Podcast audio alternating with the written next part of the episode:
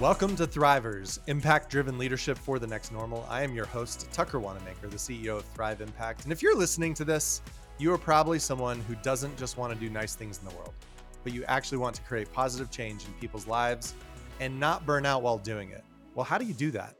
Well, our mission is to redefine what normal is for workplace leadership, to be about co-creating impact from the inside out. Burnout is the enemy of creating positive change, and we want to connect you with impact-driven leaders and ideas so that you can learn to thrive in today's landscape. And I'm joined today with a couple guests, but also my co-host, Sarah Fanslau. Sarah, our Chief of Impact. We've had a doozy of a week this week of fun yeah. and conflict and and getting into back into the year and all kinds of things. So it's nice to be here with you and, and uh, riffing on some important topics that we're about to riff on. And uh, Sarah, before we hop into the introduction of our guests, which I'm very excited about, I know we say that every time, but this is a really great one. It's true. Uh, any reflections about what we're about to talk about? Anything that's coming up for you? Well, like you, I'm just excited to chat with um, Cynthia and Sheila from Greater Nashua Mental Health and learn what they've been learning uh, as they've been, what, it's like year two of implementing the strategic plan is basically come to a close. So I'm just so, so excited. It's like, you know, catching up with an old friend after about a year's time. So just super excited to hear what they learned.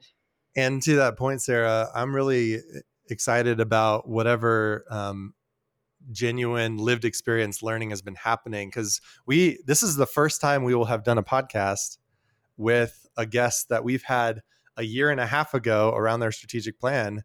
And now this is like, this is like a mini longitudinal study. I know I shouldn't really say that, but uh, just say it. I know for the impact evaluators like you, Sarah, especially, you're like, no, no, yeah. no. This is okay. However, I tell you know what I'm getting at, which is yeah. like, yeah, so we did all this work and, and now what? How did it go? How has it gone? So yeah. that being said, let me introduce our guest, which uh, we have Doctor Cynthia Whitaker.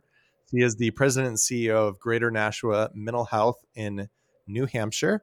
And, uh, and, Uh, one thing I I wanted to remember from our last podcast, Cynthia, that we had is that uh, I wanted to re-congratulate you for you you had won one nonprofit of the year back in the day, and you've I think you've received some different awards since then. But I just wanted to congratulate you again for being a nonprofit of the year, uh, particularly in your area of Greater Nashua, New Hampshire. Well, so thanks, Tucker. Yeah, that it feels like forever ago. And so so many things have happened since, which we'll get to tell you about. I know, I can't wait. Um, and also who's joining us, uh, who is not a guest on that first podcast, but has been such an integral part of, I know, Cynthia, your journey, is uh, Sheila Considine-Sweeney. Did I get that right, Sheila? I think I did. You sure did. Uh, she, you are the Senior Director of Strategic Initiatives. And uh, Sheila, I know in the work that we had historically done with you, uh, I just remember how incredibly tenacious you were about learning and growing and getting at it and and learning how to really bring the things together. And so I'm so glad that the two of you are here today uh, to be able to share your learnings from your different perspectives in your seats. So Sheila, I'm really grateful to have you here on the podcast. So thanks for coming on. Thank you. Thank you for having me. And I'm excited to be here. Well, so from the last episode, just as a brief recap, uh, Cynthia, I remember some of the things that we were talking about. You had you had been on as C E O for about a year and a half at that point. That was back in September. And uh, you were charged with organizational culture, staff morale. You, we asked you questions around why strategic planning. You had a lot going on. Um, and strategic planning takes time, and it takes resources, and it takes money, and it takes creative effort. And And you said, it's time. We needed to pause. We needed to, we needed to get alignment as an organization. COVID had changed the landscape of mental health, and we need to get aligned on where we're going as an organization. And uh, you shared a little bit about uh, the approach of uh, that we took you through. And I'm not going to go through that part um, because we have it as a podcast and people can listen in. But I just for the sake of context, uh, last time we talked, we had just essentially ended that strategic planning part and started really kicking off into the organizational or the operational part mm-hmm. of the strategic plan. And uh, and so I'm excited to dig in a little bit, especially around how's our, how have things been going? You know, how is your operations around this and operationalizing of the strategic plan really been going? So that's what we want to dig in with you all a little bit. Before we get into the questions, any reflections at all uh, before we hop on in? Well, so our podcast was September of twenty twenty-two-ish, somewhere in that time yeah. frame, right? So that was even before Sheila moved into her official role as the Senior Director of Strategic Initiatives and mm. really taking on fully the process driver of um, the strategic direction. So there's been a huge shift mm. since uh, since that podcast that I think really has helped us um, operationalize, keep the momentum and the movement um, going. So that that's kind of interesting to think about, just yeah. how far we've really come, because that feels like forever ago and yesterday like at the same time. um, yeah. It really does. Um, and I would still say that this process absolutely has been the foundation of creating alignment as an organization. I mean, I feel like we're even, we're so more aligned around values, mission, but having the, the impact pyramid and the pillars, it just gives us such um, clarity and continuity of the language that we use, mm. um, that there's no question about where we're headed and what we're up to. Um, mm. So it's interesting you pulled that piece from the podcast, because that's so true. So true. Mm-hmm. Wow. Wow. And you've really seen that the strategic planning part, the strategic part of the strategic planning par- process, that alignment has really brought, been brought forward, and you're noticing, it sounds like you're noticing that, yeah, there's, there's no question. Like we, we all can collectively know where we're going, and we're continuing to just align our strengths in order to get that. But there's not a question around where we're going. That's yeah, fascinating. Definitely not. Yeah. It, so interesting to be this far into the process now and say, yeah, that actually did happen. It yeah. wasn't just like words, right? Well, oh, we hope the strategic plan helps us align in our, uh, as an organization. No, it, it, it, it actually really did. It, it really mm. did. Mm. Yeah. Wow. That's cool.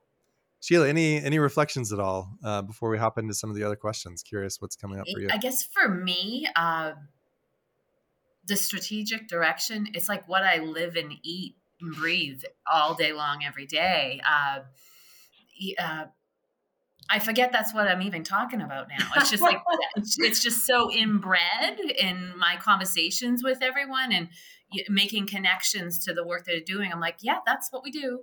That's what we're doing. Uh, mm. Where before I, you know, it's, uh, it was more uh, thoughtful. I had to think about what I was saying. And now it's just, it's just like who I am now. I, mm. I talk about our strategic direction. I talk about our pillar. It's just, it's, it's, it's I guess this is year two. I'm wondering what year three is going to feel yeah, like. But. Right. I know uh, we need to create an impact pyramid t-shirts or something.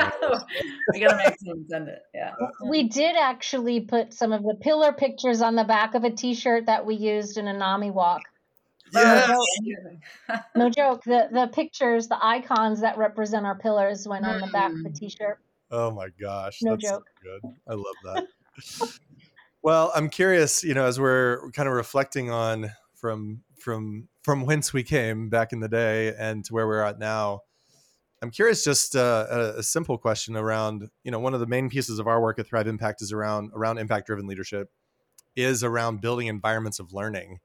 And uh, I'm particularly curious, what are the things that have continued to come back and come up and and and have been sticking uh, from the process that we all went through and the journey that you've been on around operationalizing? And also, too, the opposite of that, what was like, oh, that was nice, but it never really stuck.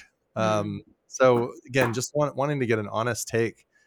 Uh, what have been the things that have continued to come back um, that you hear naturally in language that people share, whether it's tools or principles or language that we cre- co-created together, whatever it might be? What's what's been sticking and maybe what hasn't been sticking or never did stick?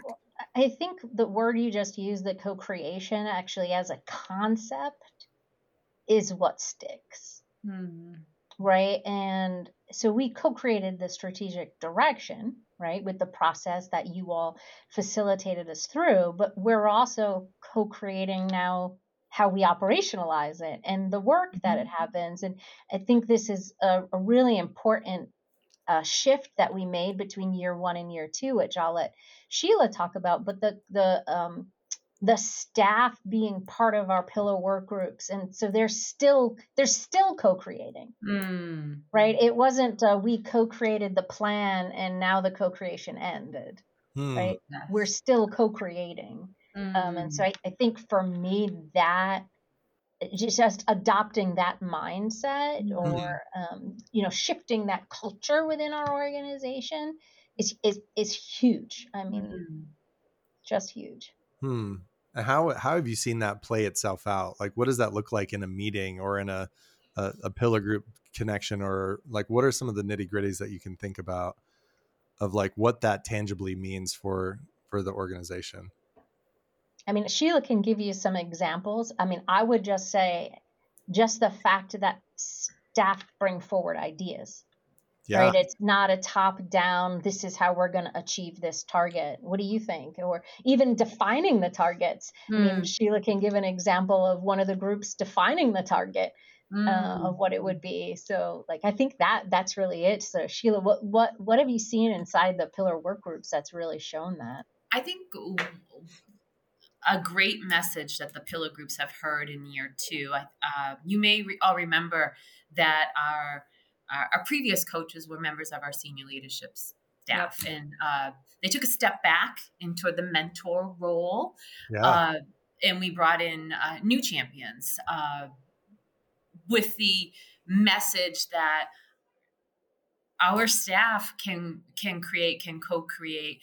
They don't need to have information driven down to them from senior leadership uh, as a directive, and. Uh, It got early on in the second year. It was like, well, do we need to ask permission to do this? And mm. it was no. We just need. We're informing. We're not mm. seeking permission from from Cynthia or from the senior leadership team. We're huh. we're informing them on the work that we're doing because we're working within the the bounds and the expectations of the strategic direction. So that was that was um, a little scary for staff, I guess, or anxiety yeah. provoking. They're like, we don't have to ask permission. I'm like, nope.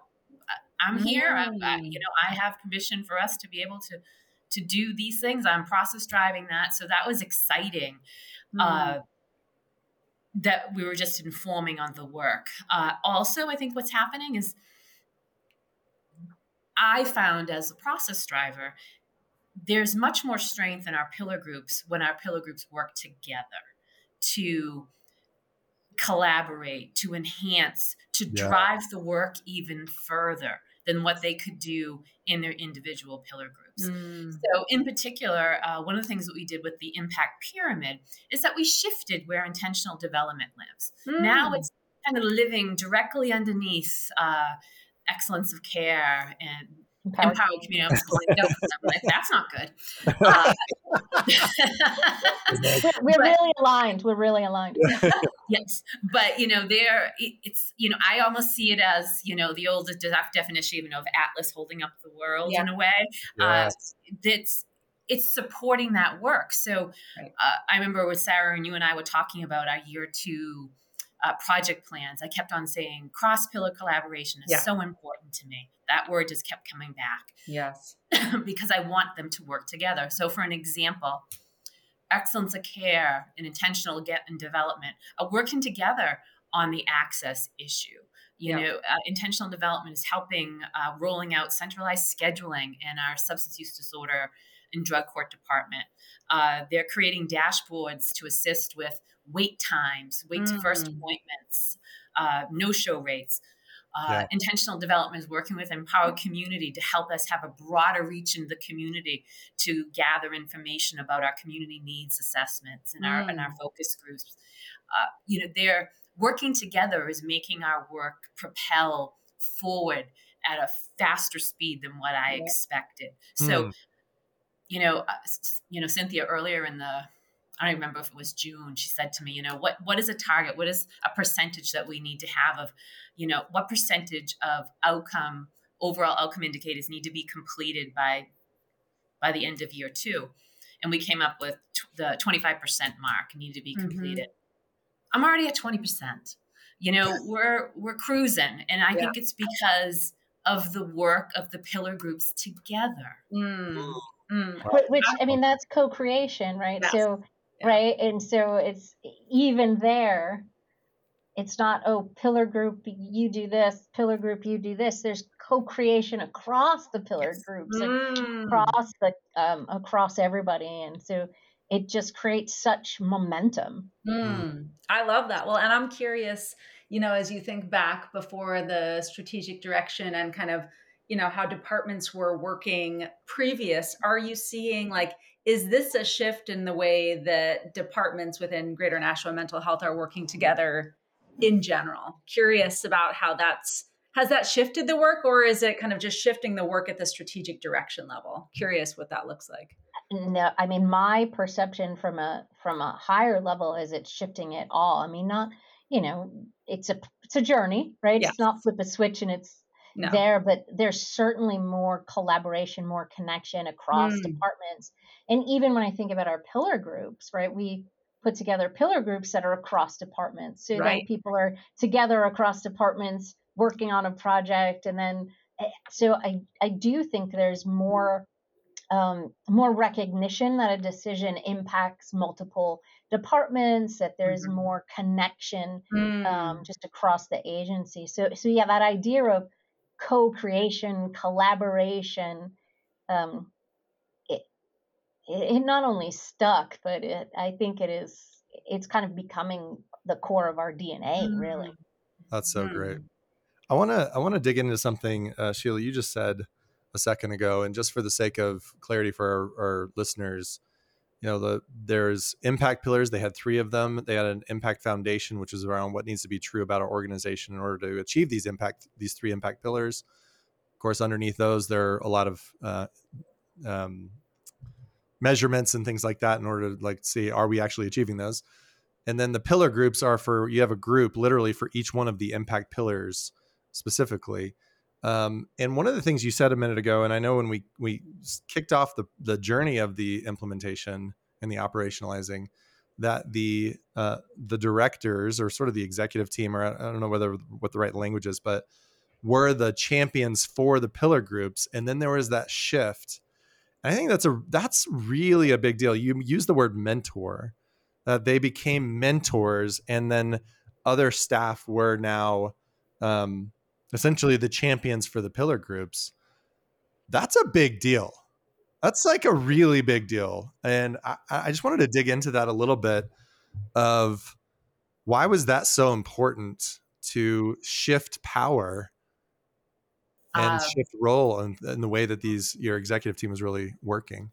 Well, I, I kind of, I'd love to share that. And I think part of it was, um, A, Cynthia was uh, very gracious in listening to me uh, one day when I had some thoughts going into year two. And, uh, you know, I, I said, I shared that, you know, your senior leadership team has a big presence, a big footprint, big personalities. And uh, with all res- due respect, sometimes it gets in the way of other participants in the group from sharing their experience, strength, and hope for the pillar groups. And do you think in year two, maybe you can, you know, step out a little bit, step back into more of a coaching role, a mentor sure, role. Sure. And uh, Cindy was very gracious and, and heard me. And, you know, I, I talked about the situational leadership model, that I felt like I was in a place where I could step to the next level of situational leadership in and fully embrace the process driver role, and that what I needed at this time from senior leadership were, were to be available and to be mm-hmm. supportive and be mentors when I needed it or when I felt the groups needed it. And uh, they entrusted me with that. Uh, so now my my senior leadership team are, are mentors, and I have champions mm-hmm. that I'm not just directors. Some are... Uh, uh, have other type of positions within the agency. Mm-hmm. It's really, I really wanted to focus on who has the passion, who has the drive mm. to, to kind of steer the ship with me. Uh, and it yeah. didn't have to be designed by a title. That's right. That is so fascinating to me, that you wanted to harness the energy of the room, and we didn't want to let any kind of roles or maybe hierarchy or position to get in the way of letting the energy in the room, in the groups, to be able to come out. It's kind of what I'm hearing. Uh, absolutely. I, I wanted the groups to feel that what that their that their thoughts mattered, that it had just as amount of weight, regardless of their position or role at Greater Nashua Mental Health, because uh, that's what co-creation is about. Mm. It, it's not about title. Uh, it's just, you know, you know, what does Jamie have to say? What does Donna have mm. to say? That's what's important to me. And I, uh, you know, I honestly don't even call the champions champions, really. Uh, mm. They know who they are, but we don't really, I don't really use those terms. Sure. Uh, they're, they're just the, the, the person who's kind of overseeing the process in the group for me.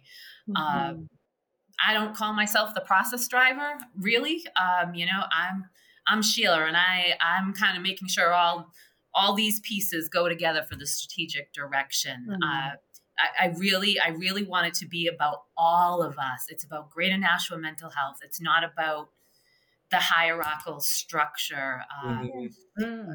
That is so important to me when I'm working with the strategic direction. Um, mm-hmm. Mm-hmm. Well, so if I were you, I'd be asking, what made that possible? Yeah. Right? Because... Yeah, I love it. Go ahead. This is great. I'm just like, this is amazing.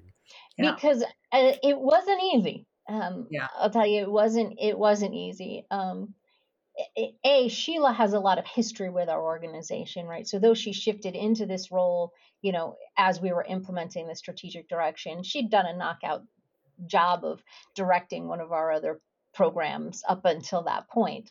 Um, so we have a lot of trust in her. So that certainly helps.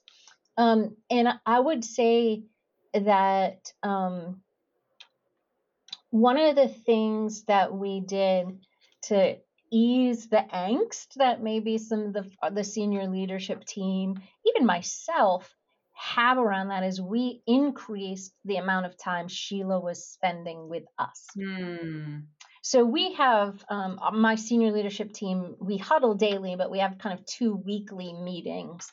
Um, and so, you know, at first Sheila was coming to one of those weekly meetings, you know, you know, every now and then, every month. Then it, okay, and then it's every other every other week. And now it's like, okay, what's on the agenda? Does Sheila need to be here today? Mm. Um, and so at minimum, it's every other week, but some months it might be every week. Um, because there's just a lot she's juggling, or that she needs our input on, or that she wants to um, make sure she's working in the right way, that she's driving it in the right direction, that, you know, make sure that she doesn't get a big giant veto later on, because that would be really negative um, to have happen. And so making sure that was part of our cadence and our meetings was this constant check-in. Mm. Um, just allows it to live outside of us, yeah, but to have to still have our fingerprints on it, mm. um, to know that it's going in the way we mm. want it to go. I'm hearing you increase the rhythms around meeting, but exactly. Also that it sounds like, and I know Sheila, right before kind of we ended our coaching relationship, we kind of talked about roles in the DARCY framework, right? Decision maker, consulted, informed. I'm hearing that language as you mm-hmm. all are talking about who needs to be informed versus maybe who the decision makers are. And I'm curious if DARCY has been something that has lived on as you all have thought about um, who needs to do what across these different entities. Yes, I would say it definitely has has lived on. Uh, you know, for me, I reflect on it regularly. You know, I, yeah. I think about it. I've actually been known to pull out the framework and like, kind of look at this. Okay, okay, this is what I'm challenging myself with. Yeah. What, what boxes do I need to check? Uh, yeah. And it's been help, you know, it's helped ground and center me mm. uh, and allow me to feel more confident in the things that uh, I can make decisions on, uh, or allow me to say, okay, I need to touch base uh, yep. with another decision maker, or what do I just need to inform? It's it's allowed me to uh, troubleshoot on my own a bit, uh, yeah. and has allowed me to grow. Uh, you know, I think Sarah, since we stopped our coaching sessions back in I don't even remember when it was, May-ish, maybe. yeah. uh, you know, I, I think I've grown to a place where I feel very, you know, confident when I go into senior leadership. Yeah. These are my asks. These are my needs. These are the things I'm informing you about. Uh, and I think I've become attune or in tune with what I think the feedback's going to be mm. already. I'm already proactively mm-hmm. anticipating that feedback yeah. from certain, I think I've formed relationships with each member of the senior leadership team. So I know where, you know, what might be a, an, a worry or a concern or, mm. you know, um, with our C I O, you know, my pushing his staff too much with certain projects. And I know I need to go and say, I know, I hear you. You've got major projects and I'm being very respectful of that. Th- these are my asks. Mm. Uh, or, you know, I, so yeah. I think that relationship building has been so helpful with me coming to senior leaders. I have a relationship with each one of them individually right. now mm. uh, that's helped me move my work forward, because it mm. do- isn't always like I need Cynthia. I right. really need right. Maureen Ryan, our C O O, yeah. and I need I need this from her. Uh, so I've become more targeted in my asks. Mm. And asks mm. Um, I'm part, this is great. This, I'm particularly curious about, you know, one of the things we've noticed a lot lately, um, not even lately, just in general, is strategic plans are like, again, this sort of this thing on the shelf and people work on it, but we have our other work. And they're kind of like in these separate little categories. Mm-hmm. I'm curious what that looks like for you all. Like how to, when we talked about alignment at the beginning, right? And you kind of mentioned, Cynthia, alignment with Sheila doing, you know, helping to drive the process of the strategic mm-hmm. direction, and your senior leadership team. Like how, how are you seeing it either come together, or are there still some, any kind of like a compartmentalization of the strategic plan? Like, I'm curious about that, because compartmentalization is such an issue. Like, oh yeah, this, but then we have our real work over here. Mm-hmm. And I'm curious how you've combated yeah, that. It, how you it's funny because my, my brain goes in like two very divergent directions.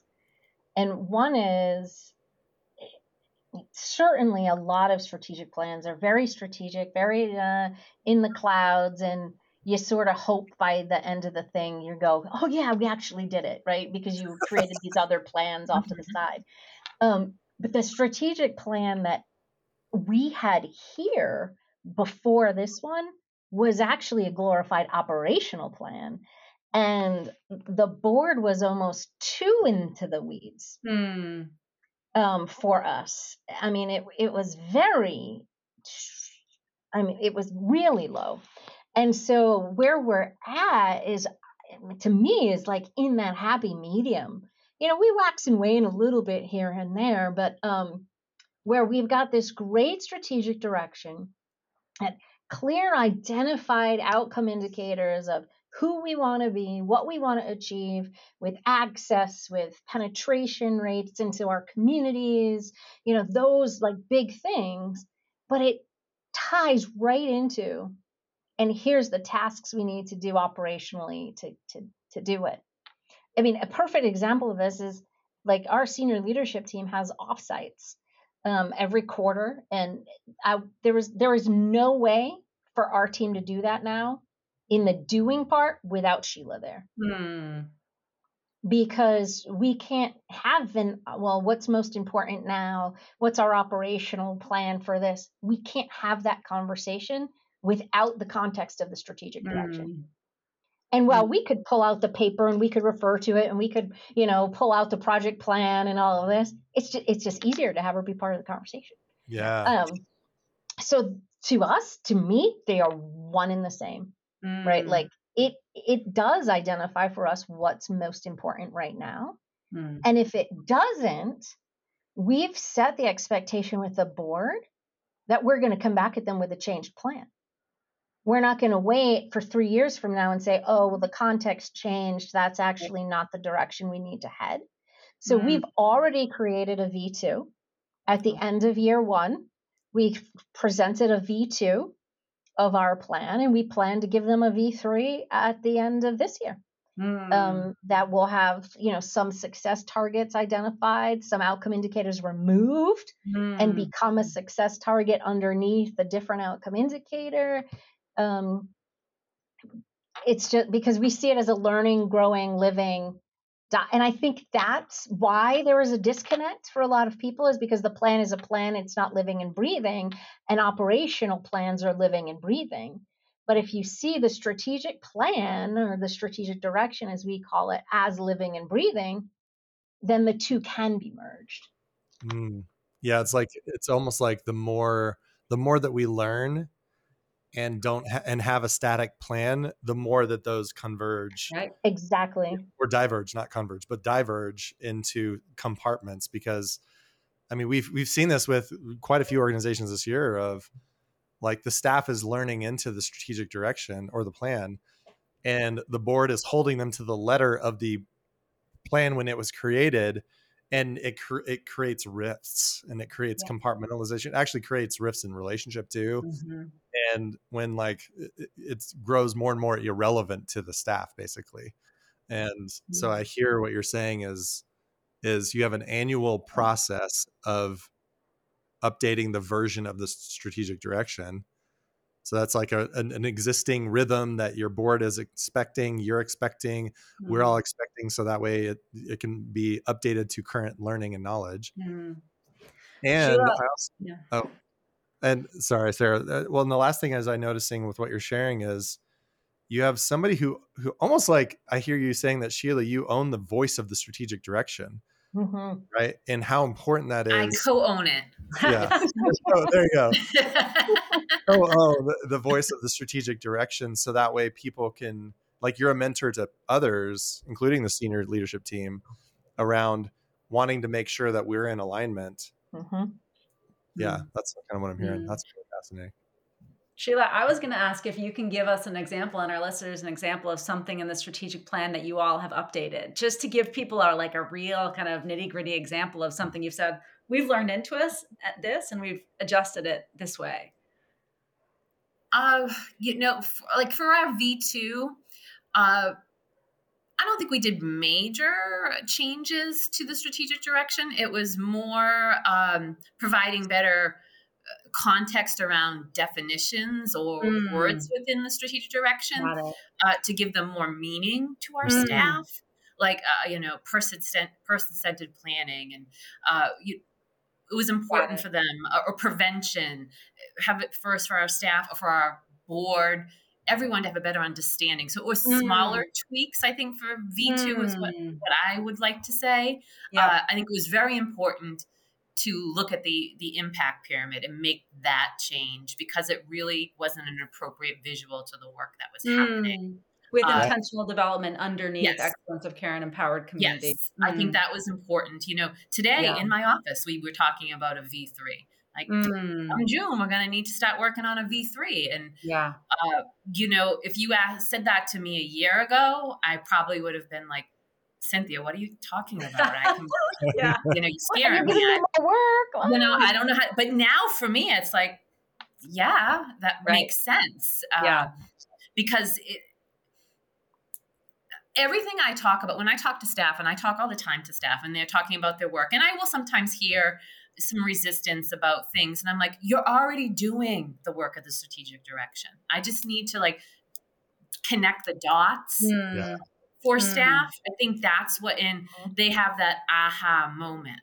Like, when, right. you know, when I talk about excellence of care and I start sharing, well, that's about, you know, consistently seeing your, your, your clients and, you know, wanting to see clients sooner rather than later, and, con- you know, connecting the dots about the work that we're doing, it starts to have those aha moments. Mm. And it doesn't seem like, I'm not going to minimize demands that we all have, because we have yeah. multiple demands throughout the day. But if you can see how things are interrelated yes. and how some of the work and the initiatives we're trying, that I'm trying to do within the pillar groups, can help another staff member do their job more effectively yes. or be able to spend more client facing time. Uh, it's been very helpful. Uh, mm. A big, big part for me, I want buy-in. So I go around and I talk about ways, you know, to get someone's buy-in yeah. and, uh, am I positive? Am I authentic? Do I like when I think, I think about our values mm. of our strategic direction, and I try to encompass those values every single day. Uh, I wasn't able to join a management council meeting today, but the chat was going uh, when I was attending another meeting. And Cynthia asked a question about uh, what I wanted, what would you celebrate about mm. uh, you or your team over the last year? And, you know, and I thought, I'm like, you know what, I'm going to answer that question because it's important.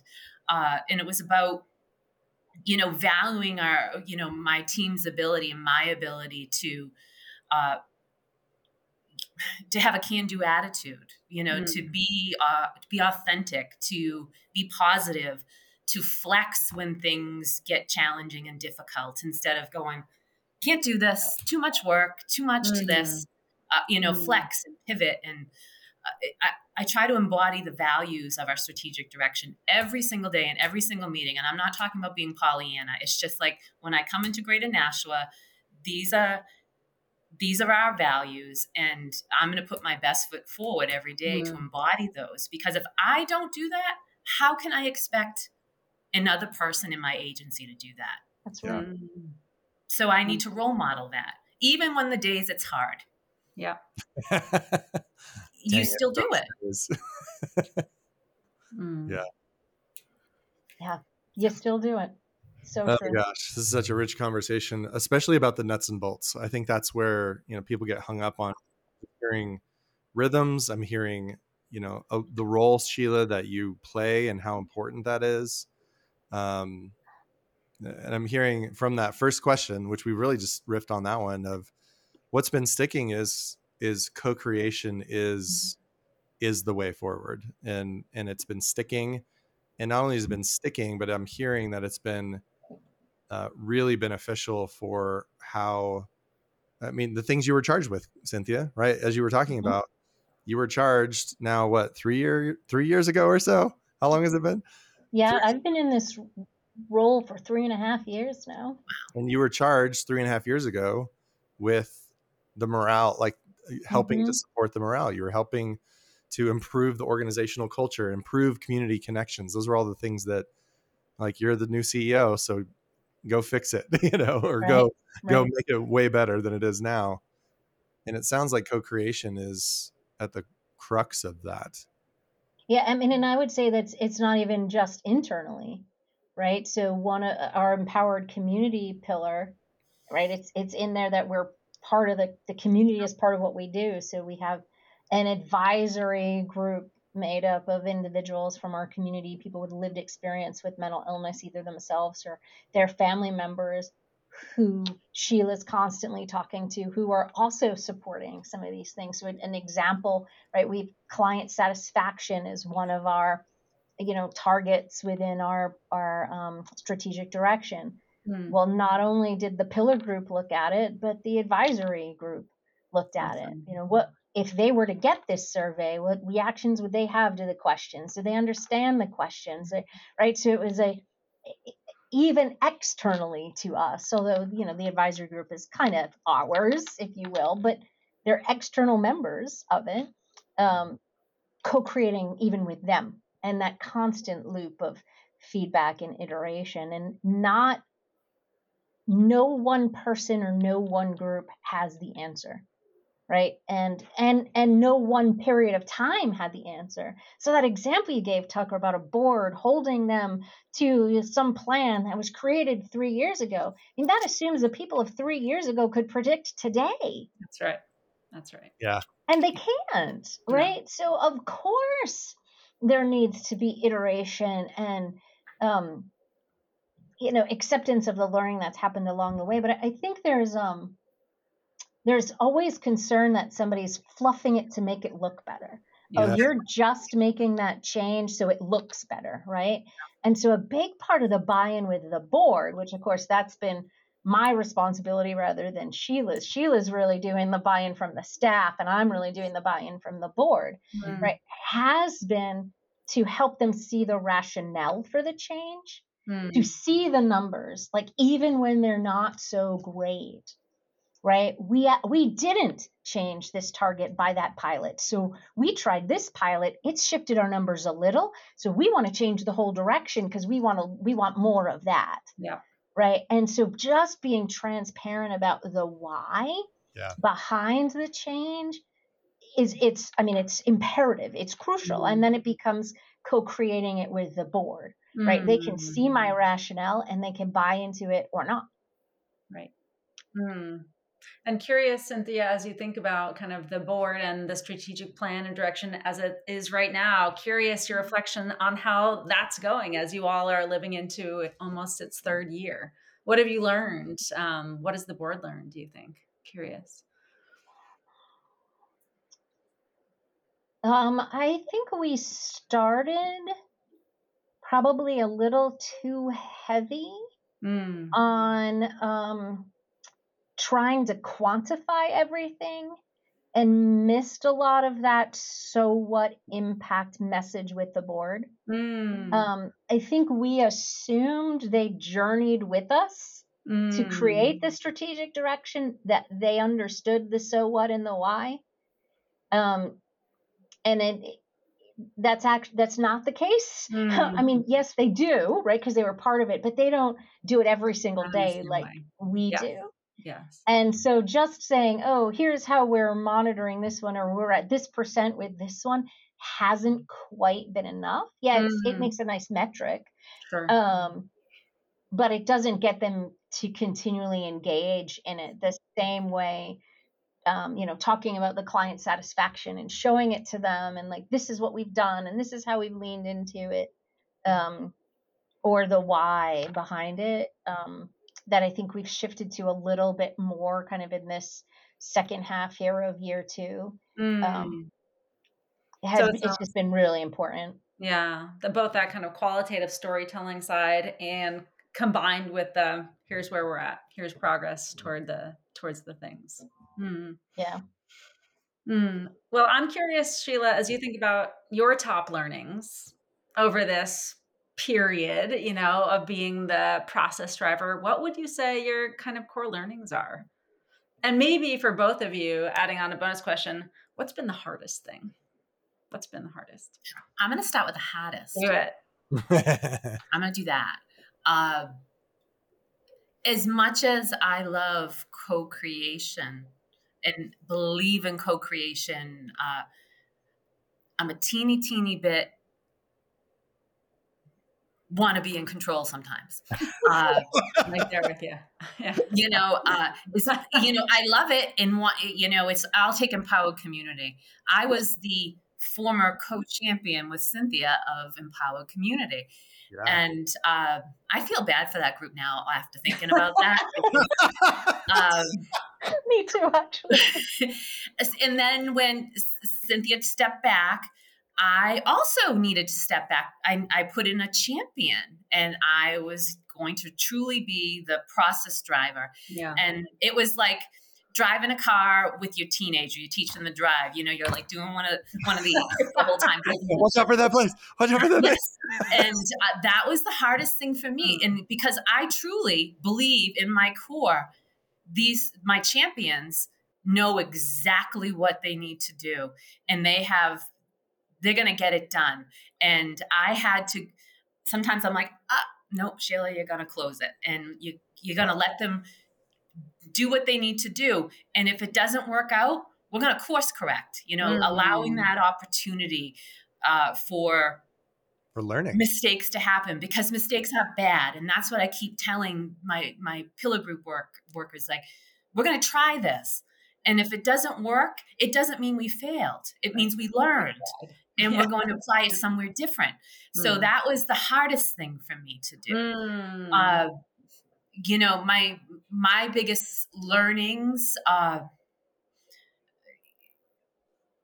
it reinforced for me. I, I'm, I think this is where I really needed to li- kind of land professionally mm. in some ways, uh, because I'm really good. I'm a really good project manager. Yeah. And the bigger the project, the more passionate and exciting I get about the work yeah. uh, and being able to work across departments and within the community.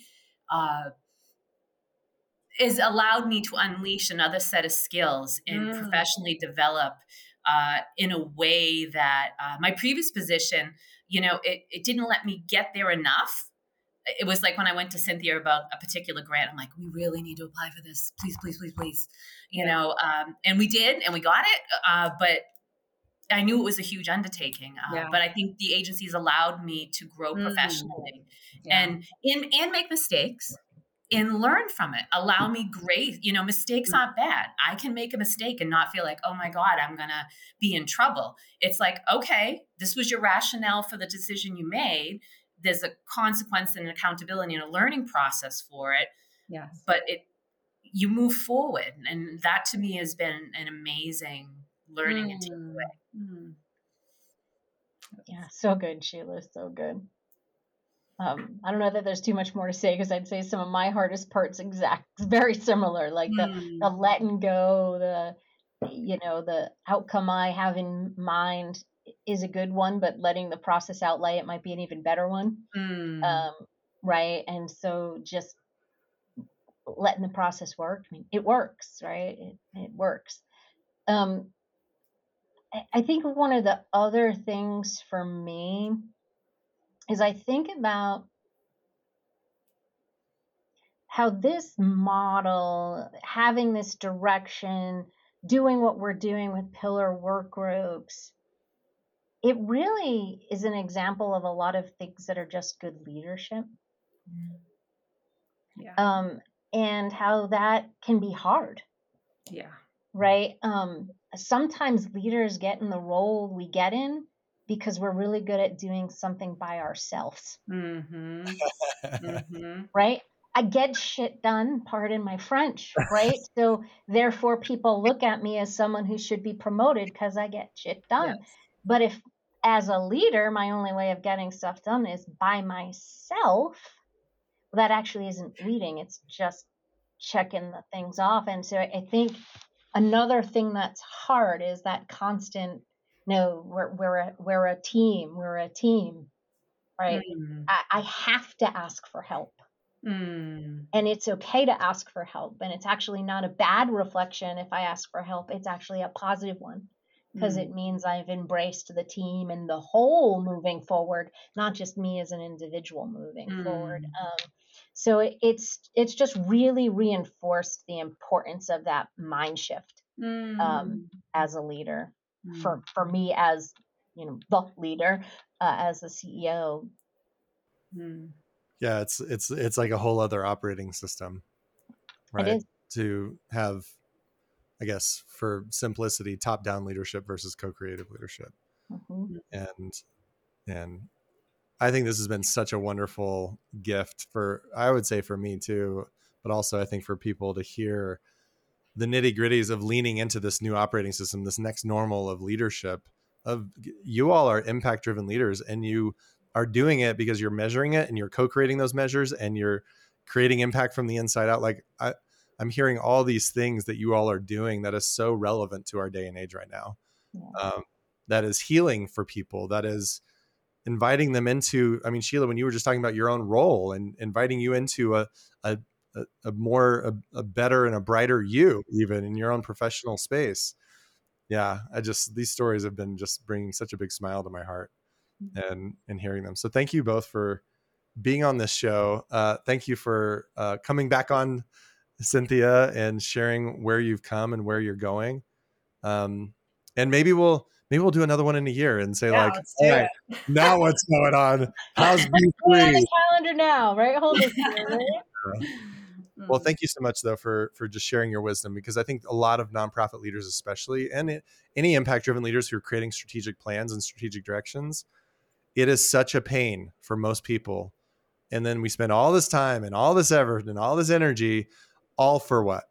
All for it to sit on the shelf, gathering dust, and in a worst case scenario, creating animosity and tension between a board and the staff. Like none of us want that. So why are we doing it in the way that doesn't, that leads to that? Let's do it in a way that does it to what we want, which is what you're doing. And so I just really applaud you for, for being reflective of yourselves and leaning into co-creation. That's incredible. Awesome. Yeah, thanks. Thanks, Tucker.